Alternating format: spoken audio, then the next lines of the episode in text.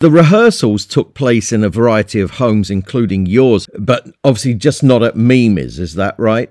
I only remember being there once at Mimi's. I mean, Eric Griffiths' dad had been in the Air Force during the war and he'd been killed, so his mother was a lone parent, so she was out a lot of the time, so a lot of the practices were at Eric's. Um, some of them were at mine, but not many. Some also at Colin Hanton's uh, house. I don't remember practicing at Mimi's at all or at Pete Shotton's house.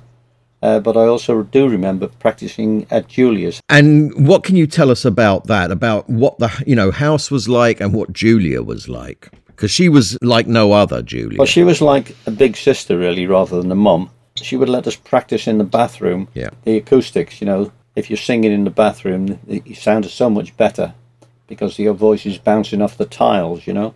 John's half sister, Julia, little Julia, actually remembers her and her sister being in the bath and their mum saying, Come on, you two out of the bath. The quarrymen want to practice in the bathroom. Can you describe Julia for us as you remember? I mean, I know it's a long time ago, but personality wise, was she really extrovert? Oh, yes, indeed. I mean, she, she was uh, slim, young looking. She didn't look like John's mum, uh, like anybody's mum at all, really.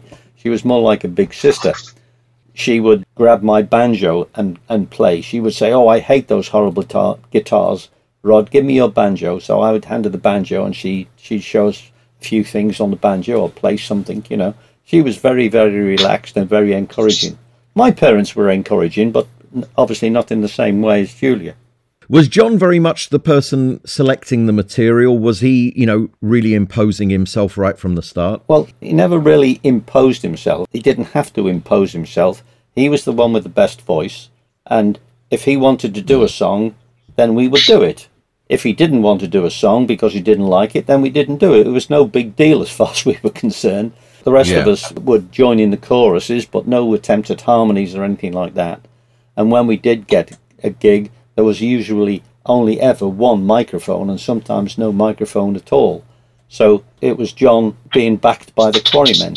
That was the way it was, and as far as we were concerned, that was just great. Paula Radcliffe's grandparents is your next door neighbour, and he used to throw you money over the fence as you rehearsed. That's perfectly true. We were one time in my garden like these American college films, you know, where people are all standing around strumming guitars trying to look cool. Well, we were fooling around doing that kind of thing, you know, jumping on, on the garden seat and this kind of thing. And Paula's grandparents, whom obviously we knew extremely well as they'd been our next door neighbours, her father, Peter, was a quarry bank, although somewhat younger than the rest of us. So they jokingly started throwing pennies over the fence. Now, whether they were throwing them to us or at us is a different question. It wasn't the first money we oh, ever earned, but uh, yes, it absolutely right. happened, and it was quite funny. To hear more of this interview, go to Buskin with the Beatles on Patreon. That's www.patreon.com forward slash BWTB.